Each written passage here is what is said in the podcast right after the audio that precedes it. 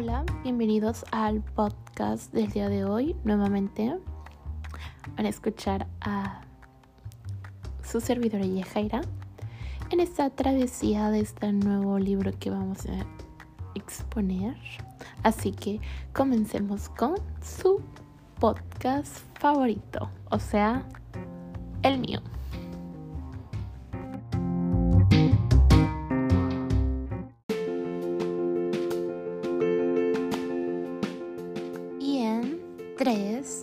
2, 1, let's go. Vamos a iniciar con este nuevo libro que se llama El cerebro y la inteligencia emocional, donde vamos a descubrir todos estos nuevos hallazgos teóricos sobre la inteligencia emocional, ¿no? Es algo, es un tema muy importante. Vamos a destacar más que nada a este autor que se llama Daniel Goldman y que vamos a iniciar impartiendo sobre qué es educando de una manera sobre analizar todos estos beneficios, ¿no? De aprendizaje, de qué es lo socioemocional, este proceso que les ha enseñado a aprender sobre la gestión de evolución, esos sentimientos negativos, canalizándolos positivamente en su entorno laboral para obtener un mejor rendimiento emocional, ¿no? Entonces aquí vamos a empezar a hablar sobre todo esto que nos está ofreciendo este autor, ¿no? Daniel, en su libro. Yo siento que es muy importante, ¿no? Lo que es la inteligencia emocional. Pero vaya, vamos a descubrir qué es la inteligencia emocional. ¿Sí, no? Porque antes de comenzar este libro, pues tenemos que dejar en claro, ¿saben? Que me gusta despejar en su podcast favorito qué son ciertos conceptos antes de seguir continuando con esta narrativa, ¿no? Y vaya, vamos a empezar con qué es la inteligencia emocional. Bueno, inteligencia emocional en parte como habilidades para el autoconocimiento. ¿Esto qué quiere decir con autoconocimiento? Que vamos a hacer una exploración de nosotros mismos, vamos a conocernos profundamente. También vamos a ver todo esto que es la de gestión de las emociones y las comunicaciones, ¿no? Que también es como una necesidad crítica en tiempos de pandemia, por ejemplo, ¿no? Que ahorita la inteligencia emocional está un poquito afectada, ¿no? Por todo este problema que hemos surgido de la pandemia. Pero vaya, la inteligencia emocional, pues es eso, el autoconocimiento emocional vamos, ¿no? Por medio de esta habilidad. Hay algo que lo vincula mucho que se llama resiliencia. Yo, la resiliencia emocional y la inteligencia van de la mano. La resiliencia es la capacidad que tenemos muy pocos humanos desarrollada para superar ciertas adversidades que nos confrontan en nuestro día a día, ¿no? Y pues más que nada también es como autocontrol de emociones, regularizarlas, ¿sabes? Reflexionar y dominar nuestras sensaciones, sentimientos y emociones. Hay que separar, ¿no? ¿Qué es sentir? ¿Qué es em, tener emociones? ¿no? Son cosas muy distintas que no hay que confundirlas. También vamos a hablar sobre la automotivación. Hay que motivarnos, hay que tener buena autoestima para enfocar todas las buenas cosas, tener metas que nos van a permitir mantener cordura, ¿no? Y tener esa chispa de decir, voy a luchar por algo. Pues más que nada es eso, la inteligencia emocional. Y ahora, este autor vincula también la inteligencia emocional con el cerebro, ¿sabes? O sea, imparte mucho, ¿sabes? Es, muy emocionante eh, la visualización de Daniel también desde la parte neurológica, ¿sabes? Eso es algo muy, muy importante que destaca, ¿no? Y bueno, se van a preguntar, ¿dónde se encuentra la inteligencia emocional? ¿No? ¿Dónde? ¿Dónde la hallamos? Bueno, pues estos son por base de conocimientos que tenemos que agradecer al trabajo de científicos, tales también como Damesio y Ledoux, que quienes fueron ubicando, ellos se encargaron de más que nada investigar sobre dónde se encuentra, ¿no? Y más que nada, ni más que decir, se encuentra en la corteza cerebral denominada neocórtex prefrontal. que forma circuitos de neuronas y transmisión de información con el sistema límbico. Ahí se encuentra la inteligencia emocional con el cerebro, ¿no?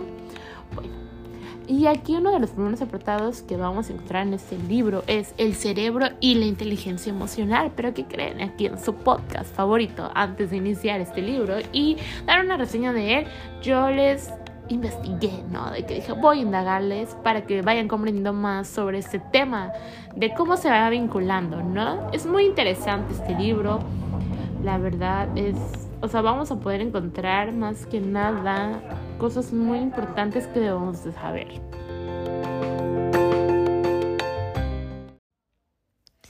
Y ahora sí, vamos a comenzar desde la introducción. ¿Quién nos habla Daniel en su introducción? Bueno, nos habla sobre la que la inteligencia emocional ocurre desde el éxito de que oía por la casualidad de la conversación de desconocidos mencionados por las palabras de inteligencia emocional. Él empezó a cuestionarse como, ¿qué es eso? ¿No? ¿Qué es? ¿De dónde proviene? ¿Dónde está? Bueno, ¿cómo podemos obtenerla? Pues eso se basa. Él eh, ejecuta y crece un cierto modelo educativo con el campo de aprendizaje socioemocional, donde fue considerado como un componente fundamental del liderazgo, ¿no? Aquí habla que qué es el liderazgo esencial, pues es una serie de artículos que aparecidos en la revista de Harvard Boynes Review. Esto es muy interesante porque podemos destacar sobre estas novedades de ciertos lectores decisivos mejor que nada con la inteligencia emocional y el conjunto de ciertas capacidades. Por otros puntos vamos a destacar como que es el radar ético, la dinámica cerebral, creatividad, los circuitos mentales del impulso, los estados cerebrales que fomentan el rendimiento óptico y cómo desarrollarlos, el cerebro social, cerebro social, pero ahora con internet, en base también a lo interpersonal, a la resonancia, Hablamos también sobre, bueno, aquí se habló también sobre la estructura de la inteligencia emocional que conlleva gracias a la autoconciencia, autogestión, gestión de las relaciones, que esto enlaza con un efecto positivo en los demás y la conciencia social.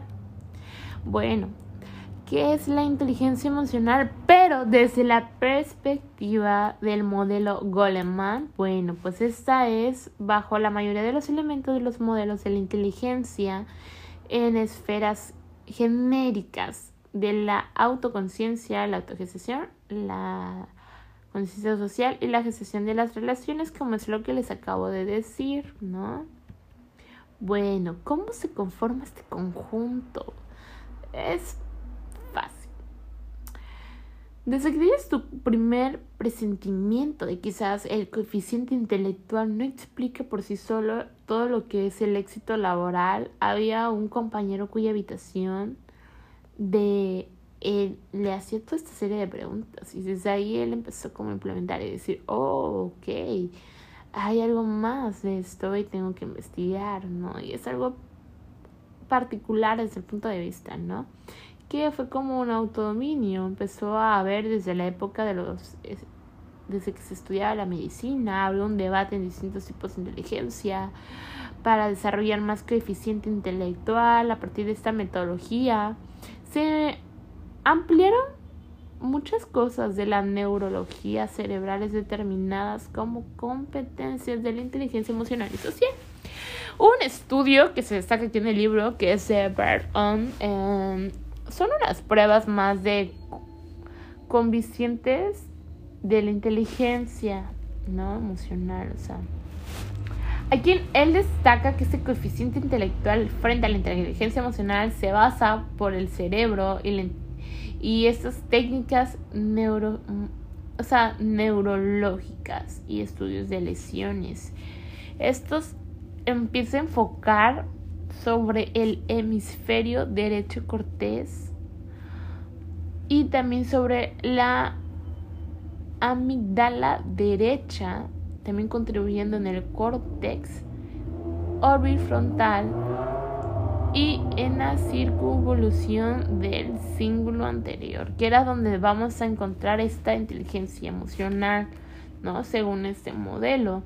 Y yo anteriormente se las había explicado pues brevemente, ¿no? Y pero ¿por qué, no? Entonces, bueno, y en esa mitad la derecha, ¿por qué? ¿Qué tiene que ver con la inteligencia emocional? Bueno, pues sí tiene que ver mucho. Según Bart, eh, Aquí hay muchas lesiones de daños eh, que se presentan en una pérdida de autoconciencia emocional, que va a haber como una capacidad de consciente de sus propios sentimientos y comprenderlos, ¿no? En el hemisferio derecho cortex podemos ver que esta es una zona de inteligencia emocional localizada como un punto, ¿no? Del cerebro, del hemisferio. Es algo más que representa esta cierta cifra de diferencias de autoconciencia como la empatía, es decir, la conciencia de emociones y demás.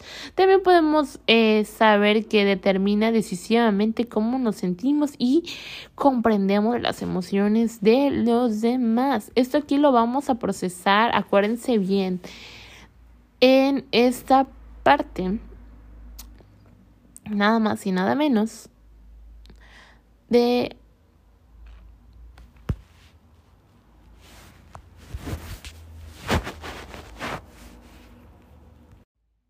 Ahora también vamos a hablar de la autoconciencia.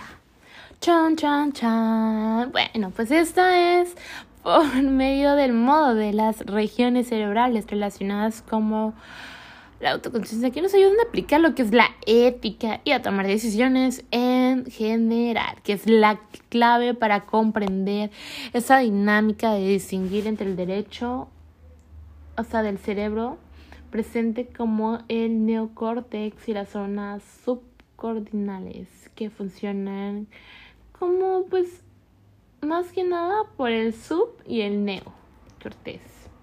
Y bueno, pues ¿qué son estos? ¿No? Pues el neocortés es una región ondulada, oscura, que contiene centros dedicados en la cognición y otras operaciones mentales complejas, ¿no? También podemos destacar en este libro que se postula como la operación del produjo de ciertas circunstancias clínicas sumamente desconcertante, según hay pruebas en el coeficiente intelectual de la memoria y atención a las que la sometieron, el abogado seguía siendo un inteligente antes. Esto es un ejemplo, ¿no? Aquí podemos ver muchos casos. El libro se basa en muchos casos sobre cómo podemos subdesarrollar. Toda esta clase de lineamientos. Em, hay otra parte que dice el mejor estado cerebral para una tarea, ¿no? Pues ¿cuál es este?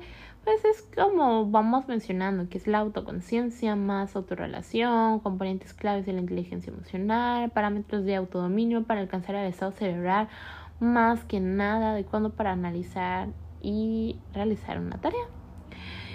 Sin embargo, pues también hay como ciertos inconvenientes que se aprecian en la tendencia a no utilizar también como el sentido crítico al distinguir argumentos sólidos y endebles. Eh, eso es, es, muy interesante, ya que gracias a esto podemos mostrar más escépticos de forma que tal como, por ejemplo, probablemente que no nos limitemos a confiar en las opiniones de expertos y seguramente haremos preguntas perspicaces y sacaremos conclusiones propias. Eso también deriva que vamos a tener y desarrollar un pensamiento crítico, que es algo muy bueno, ¿sabes? Siempre cuestionarse el porqué de las cosas, cómo surgen y todo, no solo guiarse por una información, sino indagar y profundizar más en un tema, ¿sabes? El cerebro creativo también funda algo muy importante que es el hemisferio derecho y es bueno y el izquierdo eh, pues es malo en teoría. ¿No? Pues esta relación de estos hemisferios entre derecho y izquierdo se basa y se remota en los años 70 y es un ejemplo muy anticuado de la neuromitología, ¿no? Eso es algo que vamos pasando por conexiones nerviosas, tanto como consigo mismo como con otro resto de otros cerebros. La, la creatividad e innovación en este campo cerebral ha sido por largas que pertenecen conexiones por parte del cerebro izquierdo. Este, este libro sí es algo más complejo que anteriormente hemos leído. ¿Por qué? Porque tiene mucha información teórica en donde tenemos que no solo leerla una vez o leerlo solo por leer, sino es tener que comprender lo que se está leyendo y es algo largo, es algo con mucha teoría. Y tenemos que tomar eh, una parte en sí, o sea, en algo como de conciencia y en verdad razonar todo esto que se está leyendo. Es algo muy importante, ¿no? Sobre que hablas de cuál es la mejor forma de movilizar una actividad cerebral, ¿no? Pues esta es concentrarse intensamente en el objetivo del problema, relajarse, tener una fase de tercera, dejar ir las cosas. Y además, ¿sabes? Es este libro también habla del autodominio, que esto lo vamos a encontrar en dos cuartos de la izquierda del modelo genérico de la inteligencia emocional que hace referencia a la relación que tenemos con nosotros mismos, que son la autoconciencia y la autogestión.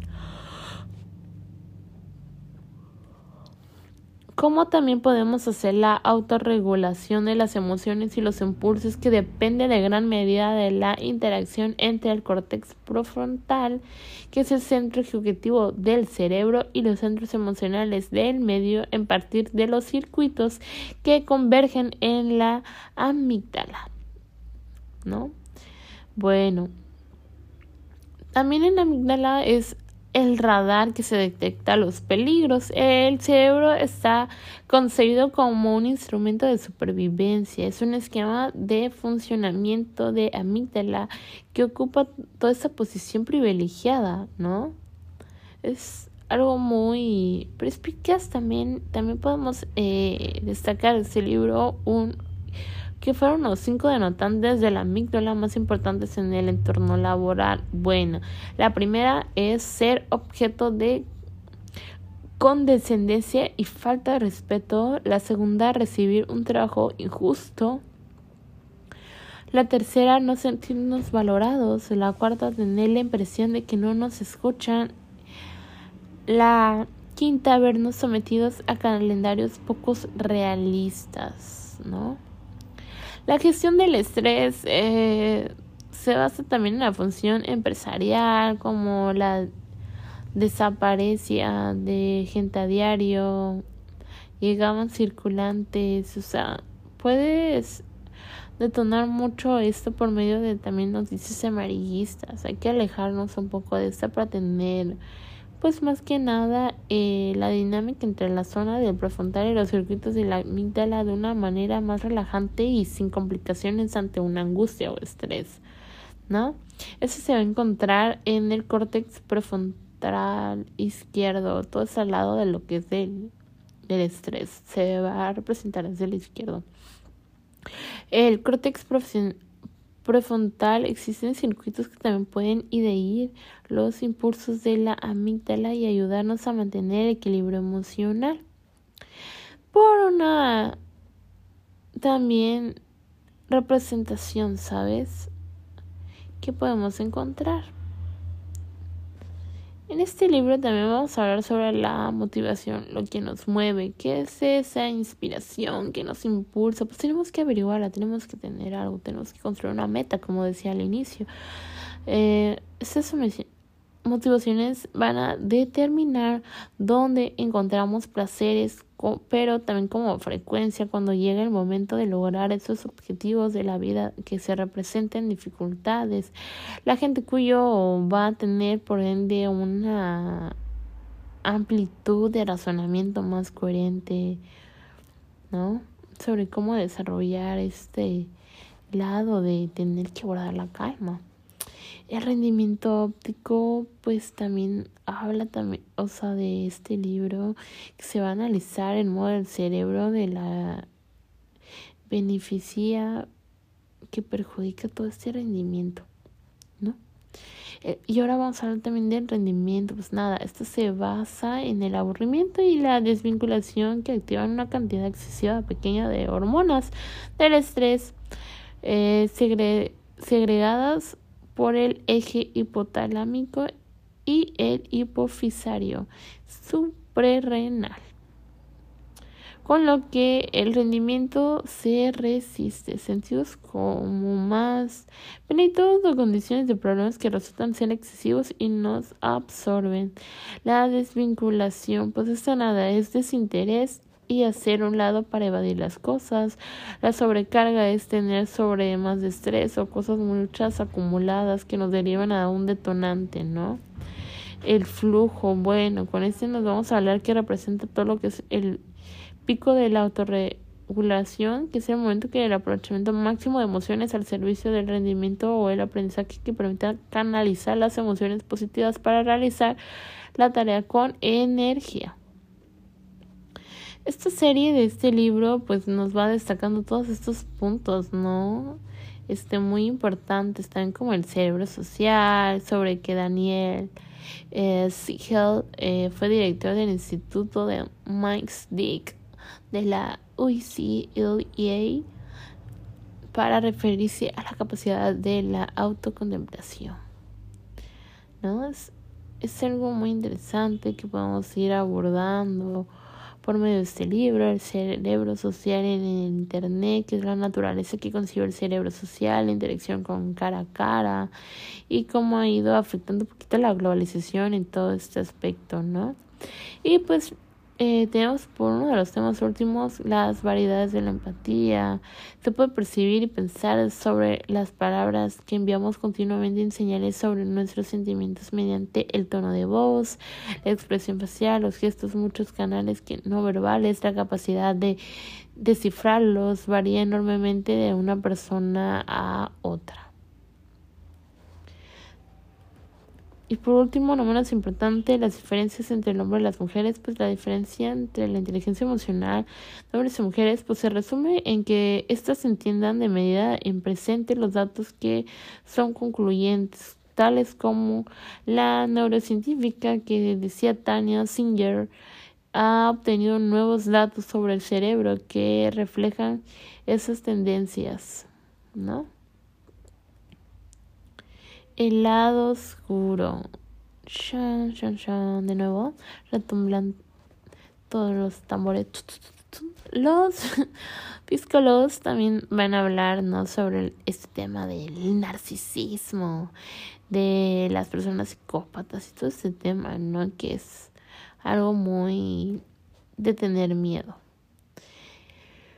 ¿No? Sobre qué es el cerebro psicópata, por qué se deduce, ¿no? Es una serie muy extensa, ¿no? Que todo esto lo podemos evitar sobre el desarrollo de la inteligencia emocional.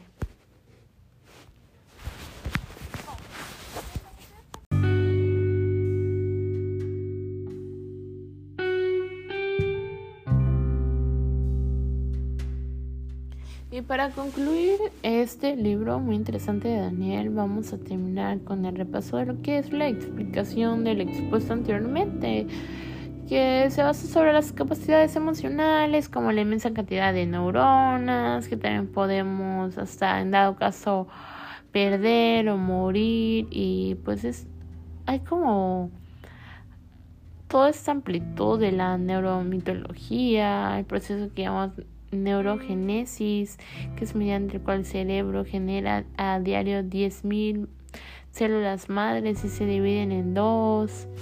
Podemos también destacar toda este, esta parte de poder tener un buen hábito, tener una simultanear tareas, oportunidades, eh, enseñanzas, una conducta concreta con pensamientos críticos estipulados por un orden social todo lo que se puede hablar en, en este podcast viene a base de los funcionamientos del circuito de la parte neuronal de una actividad real que han entrenado pues muchos años estos teóricos para alcanzar toda esta deducción. Y pues nada, se basa este libro de hoy que les vine a leer que se llama Inteligencia Emocional de Daniel y nos despedimos.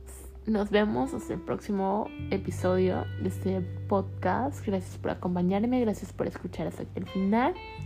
Nos vemos y les despide la alumna de Yajera Santos Ramón, ingresada de la Universidad Autónoma Popular de Veracruz, del grupo 401 que cursa el cuatrimestre cuarto. Hasta luego.